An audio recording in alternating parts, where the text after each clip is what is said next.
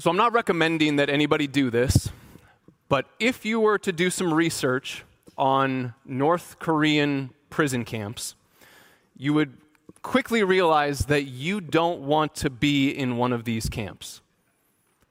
And yet, there are people who are being held captive in North Korean prison camps who are more free than the people who stand guard over them. Prisoners who have more freedom than the authorities who put them in these prison camps. I can also confidently say that 200 years ago or so, at a time when slavery was legal in parts of this country, there were many slaves. Slaves who were viewed as property and treated as property, who actually enjoyed a far greater freedom than the masters who owned them. Slaves who possessed more freedom than those who possessed them. To take it one step further, there are many dead people who are more alive than those who walk over their graves. People whose bodies are in the ground who are more alive than those than many who are driving past us on Meridian right now. Possibly more alive than some who are sitting in this room this morning. So I, I know that nothing I just said appears to be true. Everything I just stated is contrary to how a dictionary would define words like freedom or death. If, if you were to ask Google to define freedom, one of the top results will say that freedom is the state of not being imprisoned or enslaved. And yet, I just made the claim that many imprisoned and enslaved people have amazing freedom, superior freedom. Death is defined as the permanent stopping of all the vital bodily activities. Yet I just claim that there are some whose hearts have stopped beating and whose brains have stopped functioning who are not dead, but are very much alive. Well, this morning we're going to consider what Jesus has to say about freedom and slavery and life and death. So please turn with me in your Bible to the Gospel according to John. The Gospel according to John.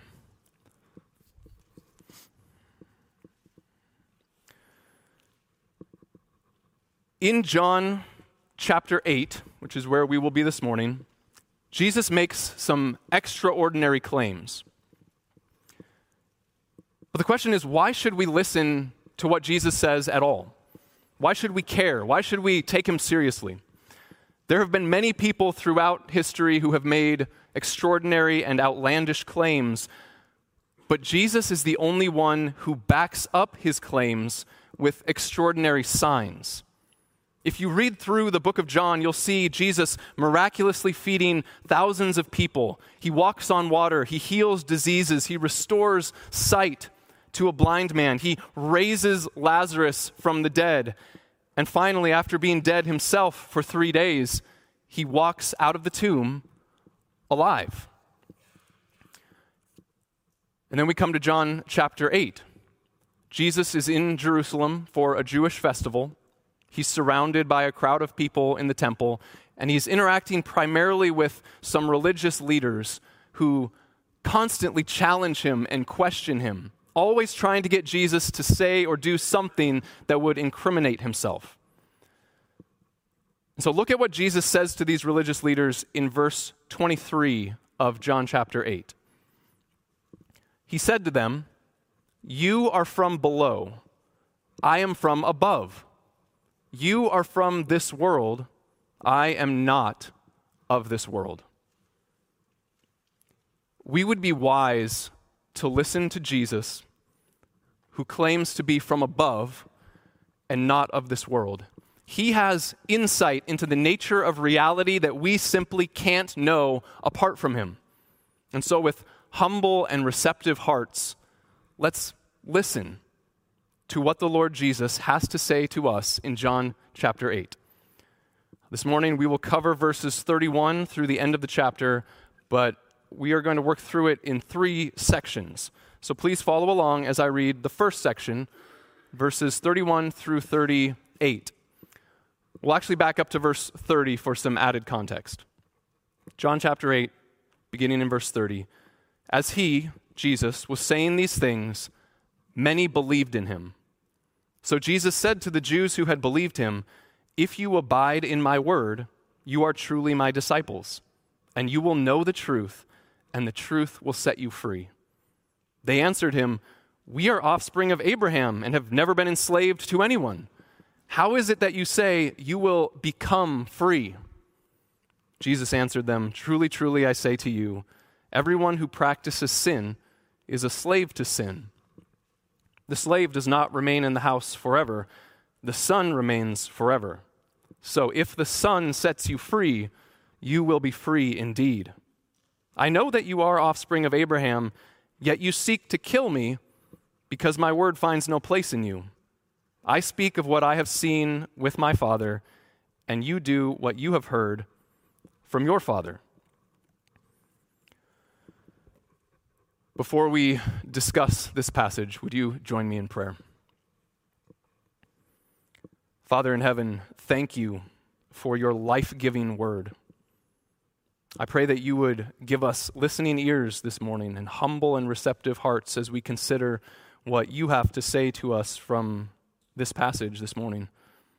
Show us our need and show us also how you have met that need, our greatest need, through your Son. And it's in his name that we pray these things. Amen. So, to help guide our time in the text, I have a main idea and a simple three point outline. Uh, the main idea, the big idea is this true disciples trust in Christ alone for freedom and life. True disciples trust in Christ alone for freedom and life. And the three points we'll consider are true liberty in verses 31 through 38, true lineage in verses 39 through 47, and true life in 48 through 59. But before we talk about true liberty, we need to think briefly about who Jesus is speaking to in this passage. Because a straightforward reading of the text seems to suggest that the people who are said to believe in Jesus in verse 30 are the same people who eventually pick up stones to throw at him at the end of the passage. It could be, it could be that those who are opposing Jesus here are the same religious leaders who have been opposing him all along. But look at the end of verse, or look at 30, verse 31. So Jesus said to who? The Jews who had believed in him. And then the rest of the passage seems to be a conversation between Jesus and those who are said to have believed him, which means that there is a kind of faith, a kind of belief that is false it's phony, it's lacking, it's inadequate, it's not true saving faith, though it may have the appearance of faith. So look at verse 31 again. So Jesus said to the Jews who had believed him, If you abide in my word, you are truly my disciples. And, and, the fact that Jesus speaks of true disciples here at least implies the possibility of false disciples. And this isn't the first time in, that the concept of false disciples has, has come up in the book of John. At the end of chapter 6, we see a whole crowd of people who were following Jesus after he miraculously fed them. But then Jesus teaches some hard things, and John tells us that after this, many of his disciples turned back and no longer walked with him. And there are similarities between that passage in chapter 6 and the one we're looking at today. In both instances, people have been wowed by the signs that Jesus performed. They've been amazed and, and, and, impressed by his teaching, and they thought, yeah, this is the guy to follow. We, we've never seen anybody like him. And so they hopped on the Jesus bandwagon. But then Jesus would say something that they didn't agree with, and they were off the Jesus bandwagon as quickly as they had got on. And so while it's not a pleasant thought that someone could be someone could have the appearance of belief but not truly believe or have the appearance of following Jesus yet not be a true disciple, the Bible teaches that this is a possibility. And so it's not something that we should ignore. It should make us all the more attentive because the book of John gives us a picture of what true belief is and what it looks like to be a true disciple, a true follower of Christ, and experience the life and the freedom that only He can provide. And so, what characterizes a true disciple? What characterizes a true disciple? Look uh, at verse 31, where Jesus tells us, If you abide in my word, you are truly my disciples, and you will know the truth, and the truth will set you free. He says, If you, will, if you abide in my word. To abide literally means to live in, with the idea that true disciples don't move on and they don't move out, but they continue in the Word. They hold on to the Word. They live their life in a way that is consistent with the Word of Christ. Meaning that even if our friends and family, even if the whole world were to abide in a different Word or hold to a different understanding of the world, we must remain in the Word of Jesus. The so called disciples of chapter 6 did not abide in Jesus' Word and were proved to be false. And those who are said to believe here will soon prove themselves to be false as well, because they can't handle the truth that the truth will set them free. They're offended. They're offended by the suggestion that they need freedom at all. Verse 33 They answered him, We are offspring of Abraham and have never been enslaved to anyone. How is it that you say you will become free? They refuse to accept the fact that they need to be rescued. They refuse to admit that they are enslaved. And we see in this the first signs of their false belief because their faith is not in Christ alone, their faith is in Christ plus descendants of Abraham. And Christ plus anything equals false belief. They were trusting in, in their bloodline, which would be similar to, to someone today saying, I, I was raised a Christian, so I, I must be a Christian. Or, I'm an American, so I must be a Christian. No. True disciples trust in Christ alone for freedom. But Jesus doesn't leave them or us guessing what kind of freedom he has in mind here, because he tells us in verse 34 Jesus answered them, Truly, truly, I say to you, everyone who practices sin is a slave to sin. When Jesus said earlier that you will know the truth and the truth will set you free, this, verse 34, is a significant part of the truth that we must know in order to be set free. We must know that we are slaves to sin. Because the person who doesn't know that they're enslaved, the person who thinks they're free, will never look for a liberator. They'll, they'll will remain enslaved.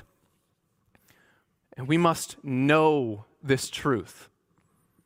And this is not a mere intellectual understanding. This is heart knowledge. This is feeling the truth that we've stacked up a debt of sin that we can't pay. And we're enslaved to that sin debt. We have to acknowledge the, the truth that we are in a debtor's prison that is far worse than any North Korean prison camp. The good news is that there is someone who can pay our debt and set us free. We just sang about it. And that debt has been paid, but it needs to be applied to our account. And the only way it can be applied to our account is to trust in Christ alone for freedom from sin. Verse 36 So if the Son sets you free, you will be free indeed. And we love the idea of freedom. We love the idea of freedom, but we need to be careful to remember that the liberty or the freedom that Jesus offers is different from the liberty mentioned in the Declaration of Independence or in the Pledge of Allegiance one nation under God, indivisible, with liberty and justice for all. When, when Americans think of freedom, we usually think of things like freedom of speech, freedom of religion, freedom of assembly, and none of these freedoms are bad, and we should be grateful if we enjoy them, but none of them are promised to us in this life. And none of them are included in the freedom that Jesus has in view here. He's talking about freedom from sin, a far greater freedom, freedom from the penalty and power of sin. And one day, when Jesus returns, true disciples will enjoy freedom from the very presence of sin and all of sin's effects, which means that the North Korean prisoner who abides in the word of Christ is more free than many Americans who don't. Jesus goes on in verse 37 I know that you are offspring of Abraham. And he, if you were speaking to this country, he might say, I, I know that you are Americans. I know you enjoy certain freedoms.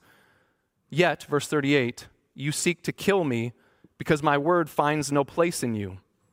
I speak of what I have seen with my Father, and you do what you have heard from your Father. He acknowledges that from their earthbound perspective, sure, offspring of Abraham. From our earthbound perspective, yes, we enjoy certain freedoms, but from a higher perspective, from God's perspective, none of those things are of any true, lasting value, especially if the word of Christ finds no place in us. So, are you abiding in the word of Christ? Have you experienced the freedom that is only found in Him? Because our citizenship, our upbringing, our lineage can't meet our deepest need, can't set us free from sin. But here they refuse to accept that this man, Jesus, has any greater insight than they do. And so we see the tension begin to build as we move on to the second point true lineage. So follow along as I read verses 39 through 47. They answered him, Abraham is our father. Jesus said to them, If you were Abraham's children, you would be doing the works Abraham did. But now you seek to kill me, a man who has told you the truth that I heard from God. This is not what Abraham did. You are doing the works your father did. They said to him, we were not born of sexual immorality. We have one Father, even God. Jesus said to them, If God were your Father, you would love me, for I came from God and I am here. I came not of my own accord, but He sent me. Why do you not understand what I say? It is because you cannot bear to hear my word.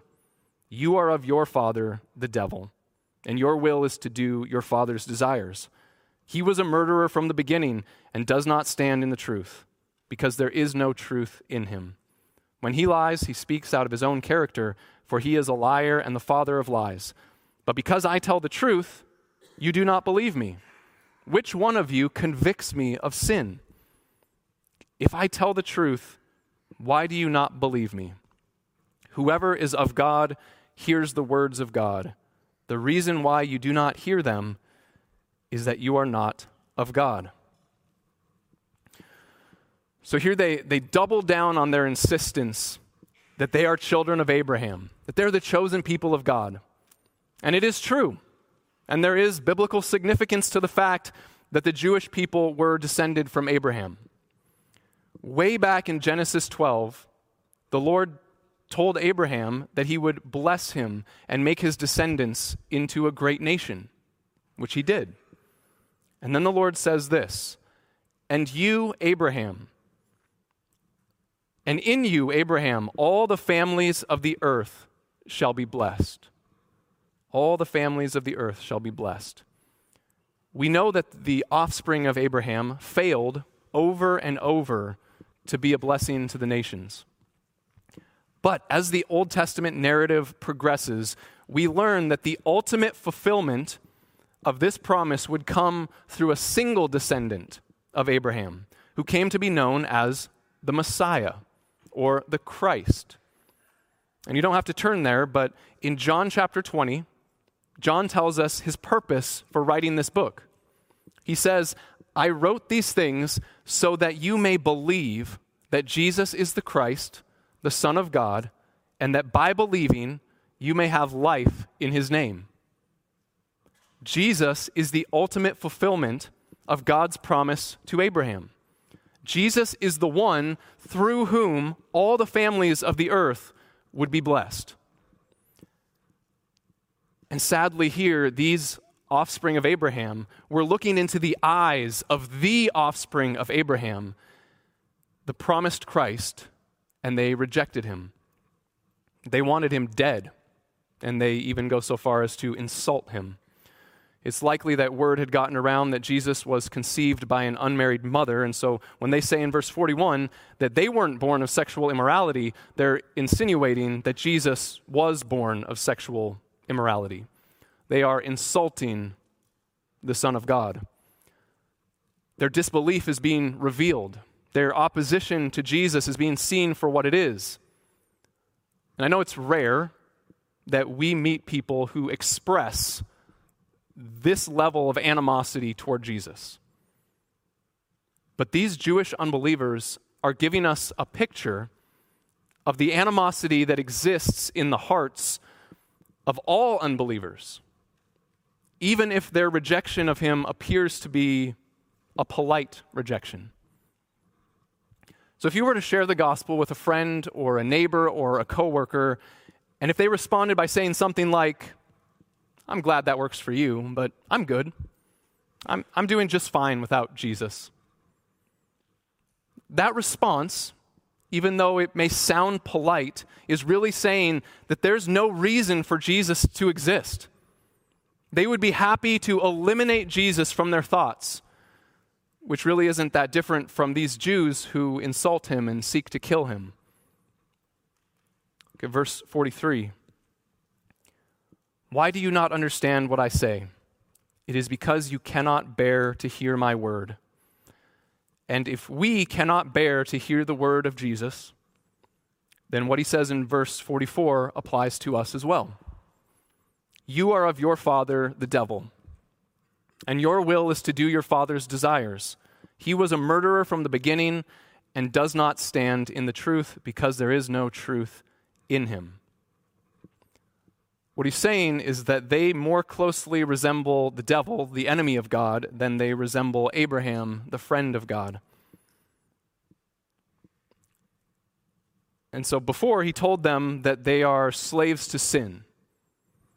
Now he takes it a step further and he says they're children of the devil. So we have to ask what is Jesus doing here? Is he just resorting to insults because they insulted him? No. What Jesus says may sound harsh.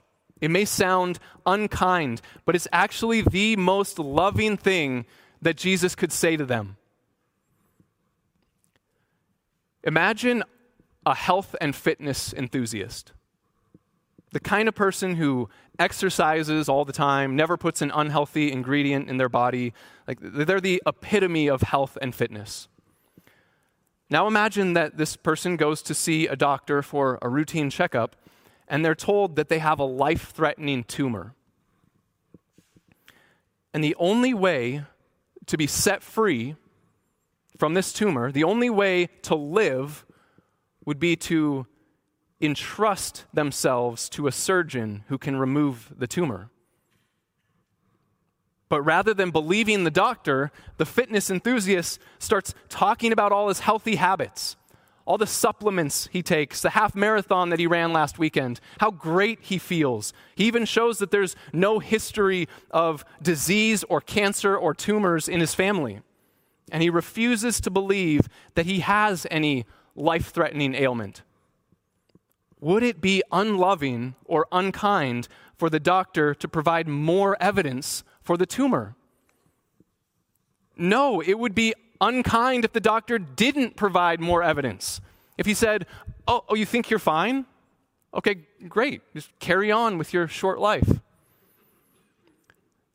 And that's very similar to what's going on here. These religious Jews were convinced that they were spiritually healthy, that they were spiritually fit. And they might point to how well they kept the law, or their synagogue attendance, or their physical lineage as evidence that they couldn't possibly be as bad off as Jesus says they are. And they're offended by him, and they attack the only one who can help them. And we have the same tendency to trust in our own perceived goodness.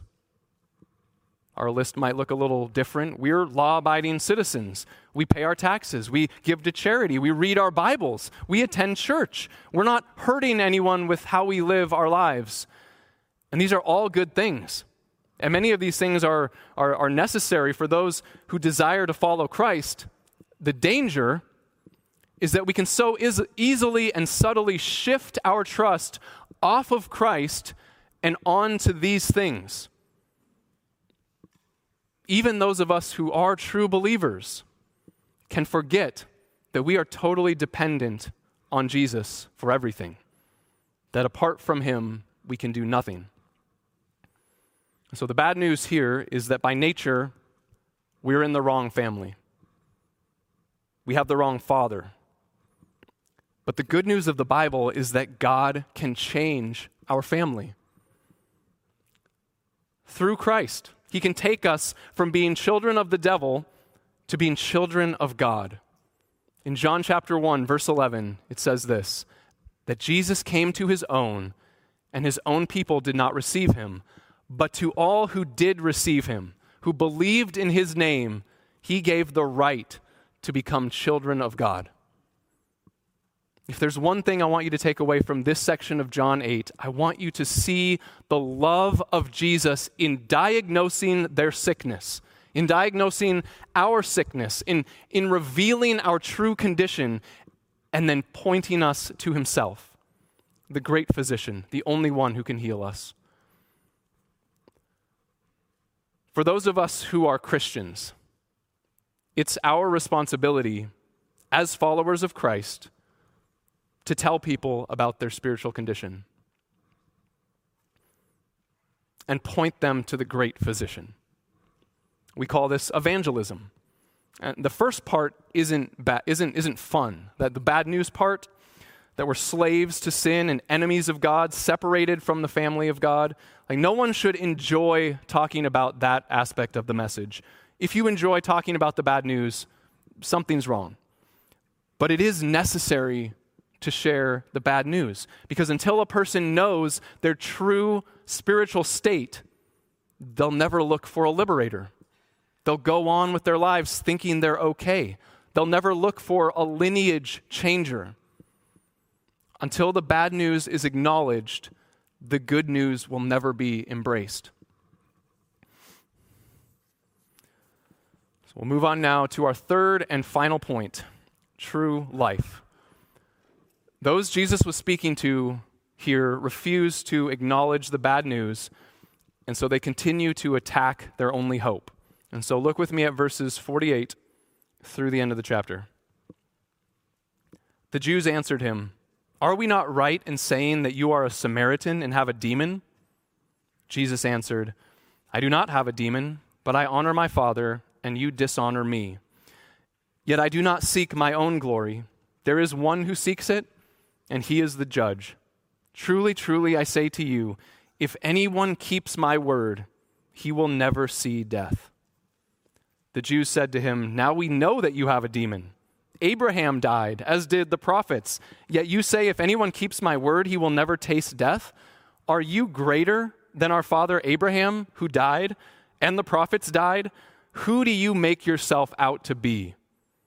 Jesus answered, If I glorify myself, my glory is nothing. It is my Father who glorifies me, of whom you say, He is our God. But you have not known him. I know him.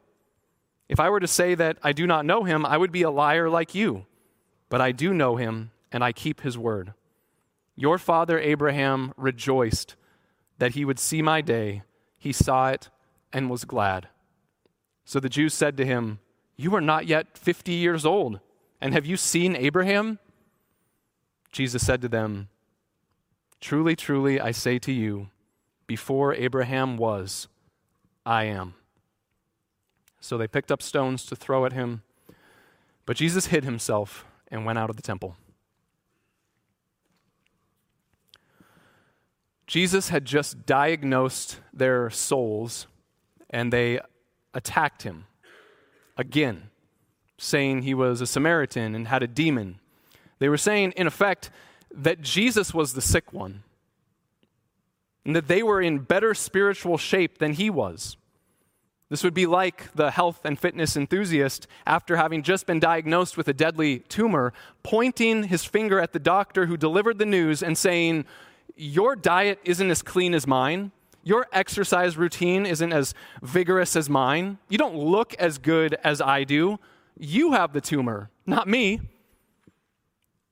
Their words were meant to cut with the intent to harm. The words of Jesus were also meant to cut, but with the intent to heal, like a skilled master surgeon with his scalpel. But they refused to get on the operating table. And so Jesus continues on. He barely acknowledges their insults. And then he says this in, in verse 51, one of my favorite promises in the Bible Truly, truly, I say to you, if anyone keeps my word, he will never see death. Now remember, this whole time, Jesus isn't talking about liberty, lineage, or life from an earthly, physical, dictionary definition perspective. He's talking about true spiritual realities that we can't see with our eyes, but are more real and more significant and more lasting than what we experience with our senses. And this is a sweet promise with some wonderful implications. If anyone keeps my word, he will never see death, especially as we think about those we love who have died.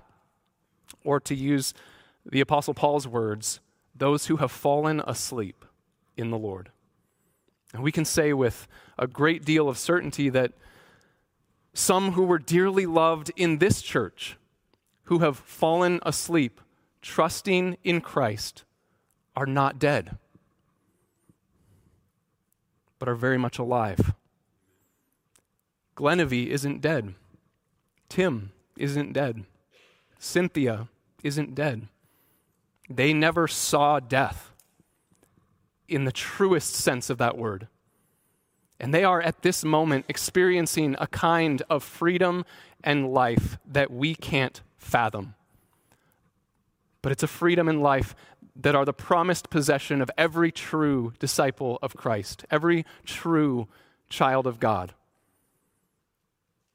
but that which is a sweet promise to true disciples was outrageous to everyone else. So they mention Abraham again and the prophets who all died, and then they ask Jesus, Do you think you're greater than Abraham and the prophets? Who do you make yourself out to be? And they're asking the right question. They won't like the answer, but they're asking the right question. And since they insist on keeping Abraham as the centerpiece of this conversation, Jesus gives them some fun facts about Abraham that they, they were unaware of. In verse 56, he says, Your father Abraham, he rejoiced that he would see my day. He saw it and was glad. Abraham lived 2,000 years before Christ. And so they respond, You are not yet 50 years old and you have seen Abraham?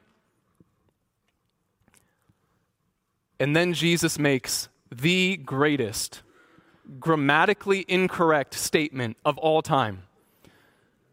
In verse 58, truly, truly, I say to you, before Abraham was, I am.